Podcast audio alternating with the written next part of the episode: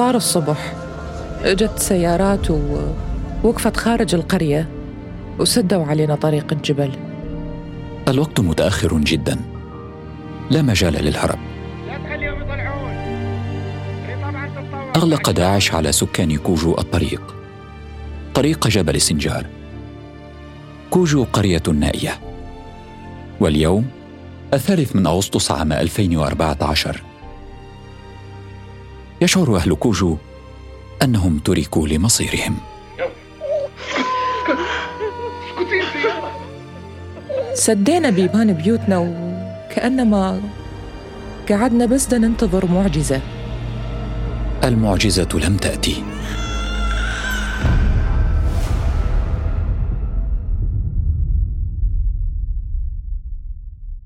هذه حكاية من العراق. حكاية مجزرة.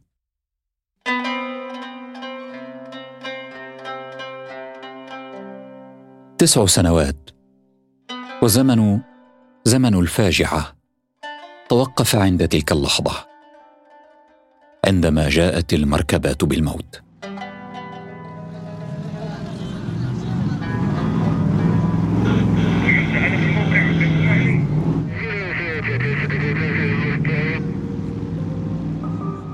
هو زمن الفاجعة الممتد في قلوب الضحايا. من ضل منهم على قيد الحياة. ونحن بعد تسع سنوات كيف نتذكر مأساة الأيزيديين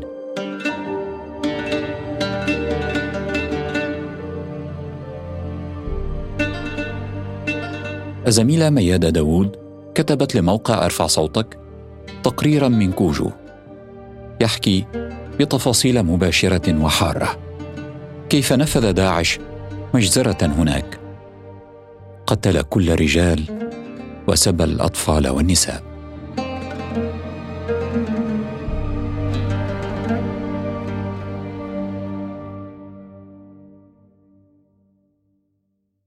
حفاظا على خصوصية من تحدث معهم ارفع صوتك ولحمايتهم. لن ننشر تسجيلات بأصواتهم. اخترنا لبعض شخصيات القصة اسماء غير حقيقية. الاقتباسات تعبر عما قاله لنا الناجون من المجزرة. لكننا نريد الاقتباسات هنا بتصرف لمراعاة الدقة والوضوح. وبأصوات مذيعي الحره بودكاست. عبد العالي زهار يقرأ تقرير ارفع صوتك وقد أعده لبودكاست فصول.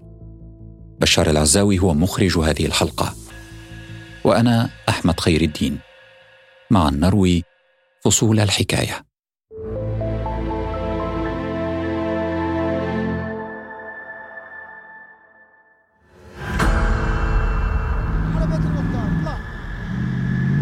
على أطراف قرية كوجو اصطفت سيارات داعش رباعية الدفع. سيارة منها قصدت ديوان مختار القرية أحمد جاسو. كان على متن هذه السيارة وفد يترأسه أحد أمراء داعش اسمه أبو حمزة. هلا بالشيخ. ينتظر المختار موجود. داخل الديوان. طمأن أبو حمزة مختار القرية؟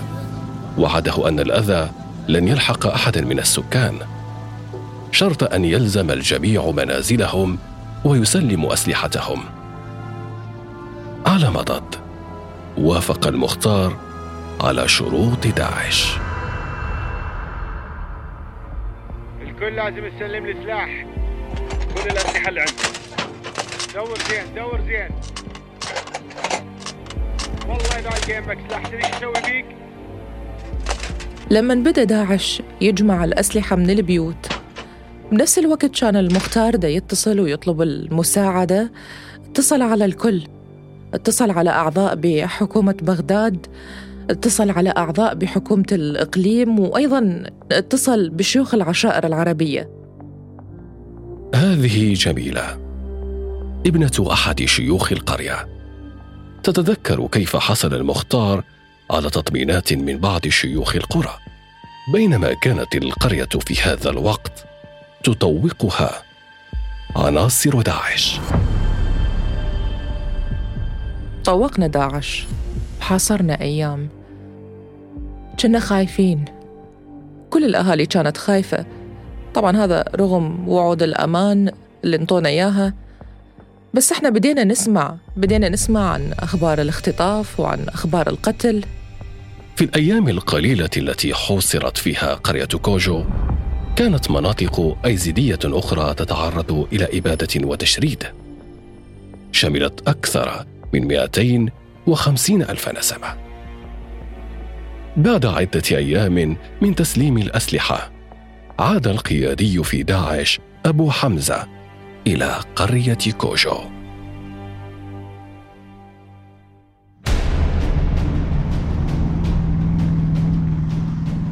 كانت لهجته تختلف. وخيرنا إما ننضم لداعش أو ننقتل. الانضمام إلى داعش؟ صدم مختار القرية. في محاولة لكسب بعض الوقت طلب المختار مهلة أخرى. قال سأعرض الموضوع على سكان القرية. حاول المختار أن يستغل المهلة في إيجاد طريقة آمنة للهروب. اتصل بجميع أصدقائه هاتفيا لكن لم يساعده أحد. بعد انتهاء المهلة التقى مختار القرية مجددا بأمير داعش أبو حمزة. أخبره بأن الأيام القليلة الماضية لم تكن كافية لإقناع جميع السكان بالانضمام إلى التنظيم. طلب منه مزيدا من الوقت لكن رد أبو حمزة كان غير متوقع.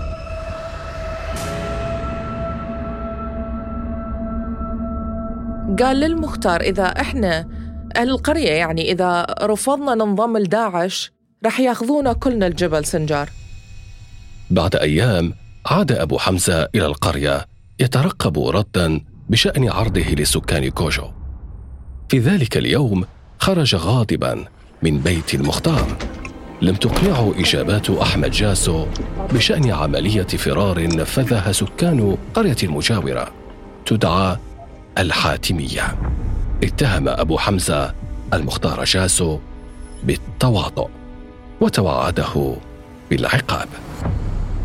أهل الحاتمية انهزموا بالليل وأبو حمزة قال للمختار هذا اللي صار مستحيل يمر بدون عقاب.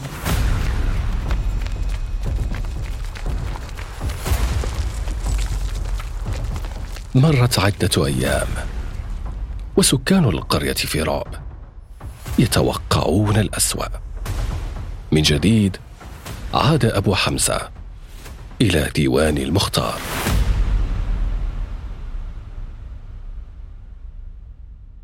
هالمرة أبو حمزة أشو كان هادئ ومرتاح؟ هذا ما يتذكره كمال وهو أحد أحفاد المختار أحمد جاسو أني كنت ويا والدي وجدي بالطابق الأرضي مال المدرسة.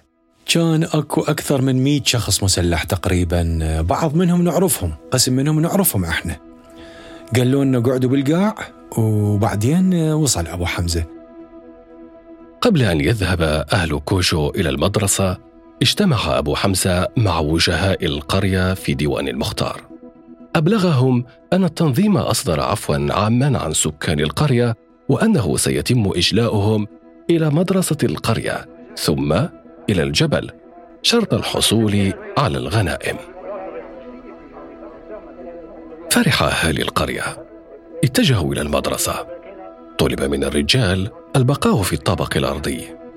فيما صعدت النساء مع أطفالهن إلى الطابق الأول. وقال إنه ما راح يأذونه. وإذا كنا ما نريد أنه ننضم لداعش راح يأخذنا للجبل وهناك ما حد يتعرض لنا وطلب من عندنا إذا كنا نريد آه، نبقى وياه. إذا كنا نرغب أنه نبقى وياه بس إحنا رياجيل ما حد بينا رفع إيده. ردا على رفض رجال كوجو الانضمام إلى داعش أجبر أبو حمزة سكان القرية أن يسلموا مفاتيح السيارات وكل ما بحوزتهم من أموال وذهب. كل شيء حتى التراجي مال البنات الصغار أخذوها. آه الخواتم مال الزواج المحابس. آه قسم من عندنا مثلا تردد إنه ينطيهم مفاتيح السيارات فبعدين جدي صاحبينا صرخ. قال انطوهم كل اللي يريدوه إحنا بس نريد ننجو بحياتنا. مختارنا أول ما طلب طلب من أكبر بناته. طلب أنه تنطي داعش ذهبها. كان عندها حزام ذهب اطتهم إياه. وطلب منها تنزع تراجيها وحتى حلقتها مال الزواج.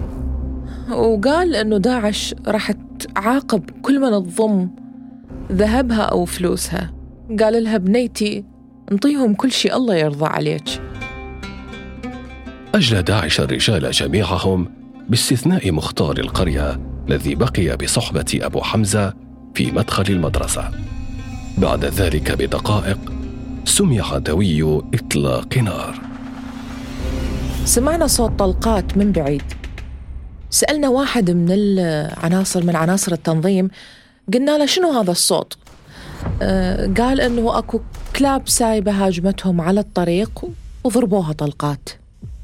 كان إدريس بشار قد انتصفت به الأربعون وله زوجة وخمسة من الأبناء الذكور حين اقتاده مسلح داعش نحو الجبل ضمن فوج الإجلاء الثاني رفقة ابنه الأكبر.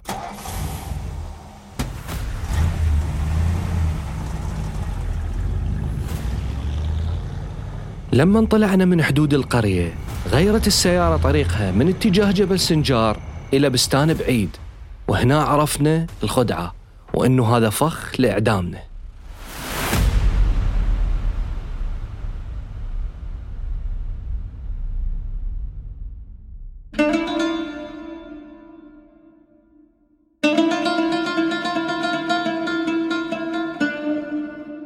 امتلأت عينا إدريس بالدموع وهو يتذكر ما حدث. مرت ثمان سنوات لكن الجرح ما زال غائرا. ذاكرة الرجل تفيض بالمشاهد المؤلمة. يتذكر كيف أجبرهم عناصر داعش المدججون بالأسلحة على الاستداره والوقوف في صفوف طويلة. ثم اطلقوا النار. خذ الحيوان خذ يلا متحمس خذ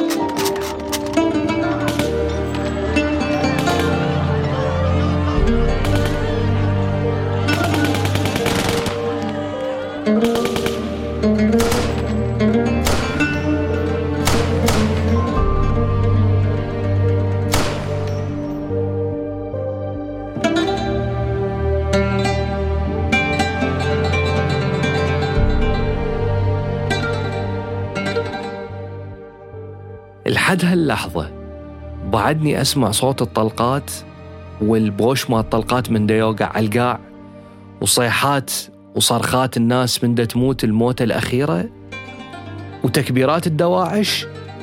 وإحنا دا نوقع بهاي الحفرة اللي حفروها حتى تكون مقبرتنا الأخيرة. كانت خدعه خبيثة. ما سمعته النساء في المدرسة لم يكن صوت إطلاق رصاص على كلاب سائبة. كان إعداما جماعيا. لم يكن في نية التنظيم إجلاء الرجال إلى الجبل اولا كما قيل. كانت خدعة لفصل الرجال عن النساء والأطفال ثم قتلهم في مكان بعيد. ما متت؟ وقعدت بين الجثث. وبصفي جثة ابني. اللي كان بوقتها بعده بالصف السادس الإعدادي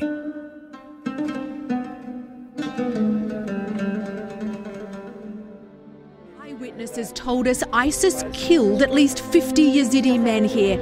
And though we cannot verify what's buried under this تنظيم mound, داعش 80 من الأزيديين وخطف نساءهم في قرية بشمال Over a العراق dozen U.S. airstrikes protecting Yazidi civilians fleeing a murderous rampage by ISIS.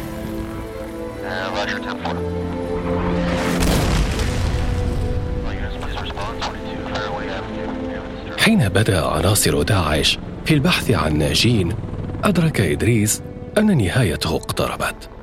لم ينقذه سوى هدير الطائرات في السماء. هرب أفراد التنظيم من الموقع عندما سمعوا الطائرات.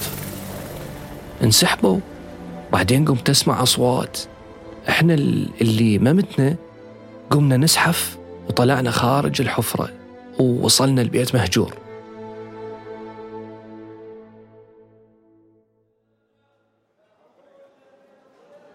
في المدرسة.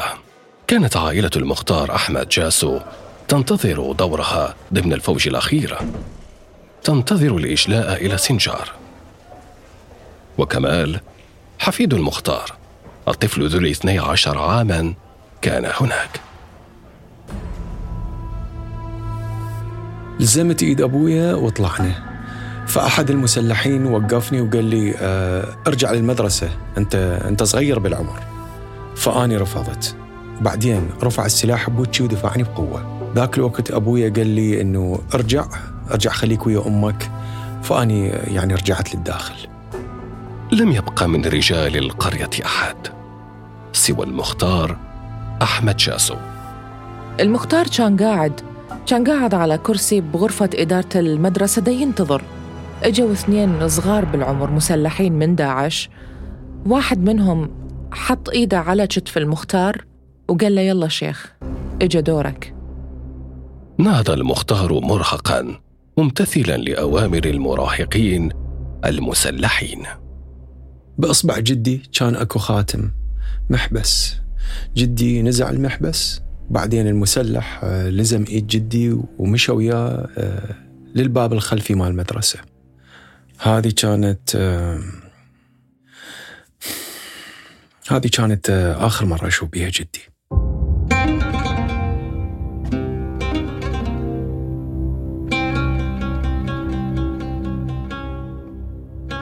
كانت جميلة تنتظر مع النساء.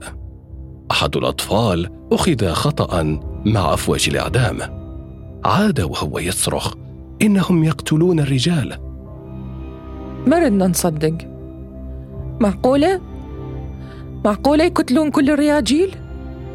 واحد من عناصر داعش قال إنه الطفل متوهم. وماكو هيجي حكي. ومثل ما قلنا لكم كان أكو كلاب سايبة وضربناها طلقات. حين فرغ الطابق الأرضي بالكامل من الرجال بدأ التنظيم بإجلاء النساء وأطفالهن. قالوا لنا إنه الرياجيل وصلوا للجبل ودا ينتظرونا هناك. فرحنا فرحنا كلش وصعدنا ويا أطفالنا للسيارات. وإحنا كل فكرنا إنه إحنا رايحين للجبل بس اللي صار إنه السيارات أخذتنا المعهد صولاغ هنا عرفنا إنه ماكو مفر بعد اليوم. كنت ويا أمي؟ حالي حال باقي الأطفال. توقفت السيارات عند بناية المعهد آه، بصولاغ كنا خايفين؟ كنا كلش خايفين وما نعرف شنو مصيرنا. على باب المعهد فتشوا النسوان وبدأوا يفرزون النسوان الكبار بالعمر عن الصغار بالعمر. حين حل الليل حمل الأطفال الكبار في باصات ذهبت بهم إلى الموصل وتل عفر بينما ظل كمال مع والدته. وهكذا انفرد التنظيم بنساء كوجو وأطفالهن الصغار في بناية المعهد. ليبدأ فصل جديد. من المأساة.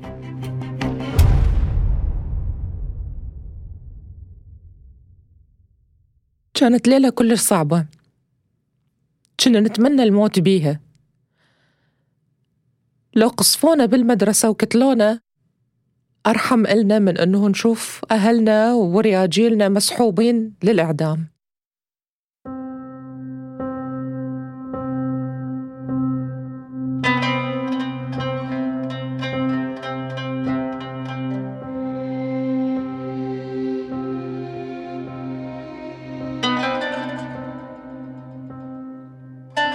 عرفنا أنهم كتلوهم قتلوهم كلهم.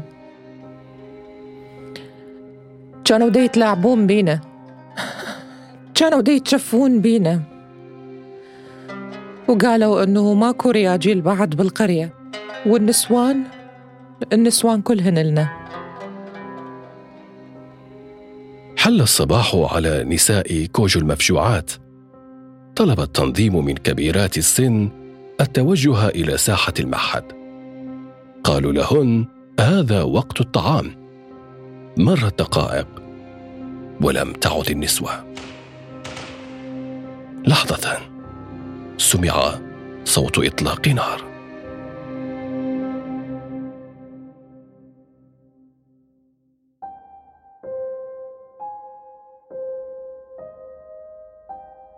سمعنا صوت سمعنا صوت يمكن رصاصتين أو ثلاث رصاصات مدى أتذكر بعدين عرفنا أنه أغضوا الأمهات أغضوا أمهاتنا. خارج أسوار المعهد. ودفنوهن وهن أحياء. دفنوهن بحوض سمك بمزرعة مو بعيدة علينا. أما هاي الإطلاقات اللي سمعناها هي كانت بس للتخويف.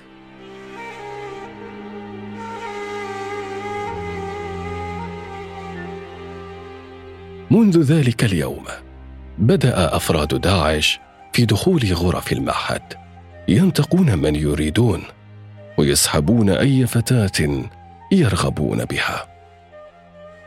أي وحدة بينا كانت ترفض؟ كان نصيبها السحل والضرب حتى ممكن إنها تفقد الوعي.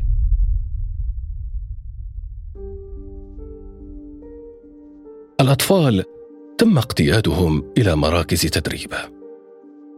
هناك يتلاعبون بأدمغتهم. يجهزونهم للعمل الميداني أو ليصيروا انتحاريين. أما بنات شيوخ القرية فتم تقسيمهن بين أمراء داعش.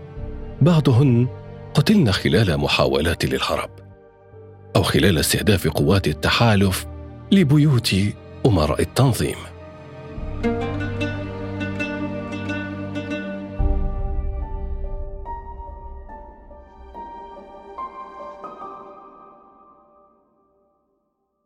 في عام 2017 وبعد ثلاث سنوات من السبي حررت جميلة مع اثنين فقط من أولادها الخمسة.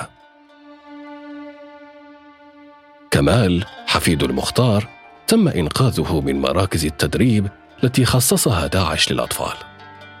وإدريس بشار الناجي من المجزرة قضى عامين كاملين يبحث عن ما تبقى له من أبنائه وبالفعل أعاد ثلاثة منهم. أما قرية كوجو فلم يعد أي من الناجين إليها. كوجو صارت قرية أشباح.